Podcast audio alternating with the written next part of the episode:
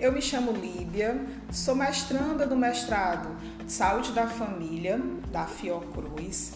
Trabalho no posto de saúde do Ancuri. Estou aqui com o senhor Jomar, ele é usuário, é, ele frequenta aqui o posto.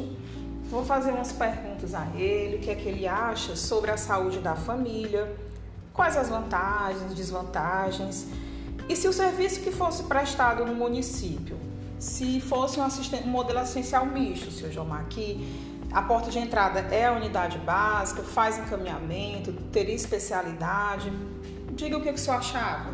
Bom, o meu nome é Geomar, tem algumas vantagens, né, do saúde da família, a gente chega aqui, a gente encontra algumas coisas básicas, como vacina, é, a consulta médica, mas, mas porém, existem algumas, algumas dificuldades ainda para a população, como uma, um exame de oftalmologia, uma, um, algum raio-x que não aqui no, no posto de saúde, então isso dificulta o acesso à população.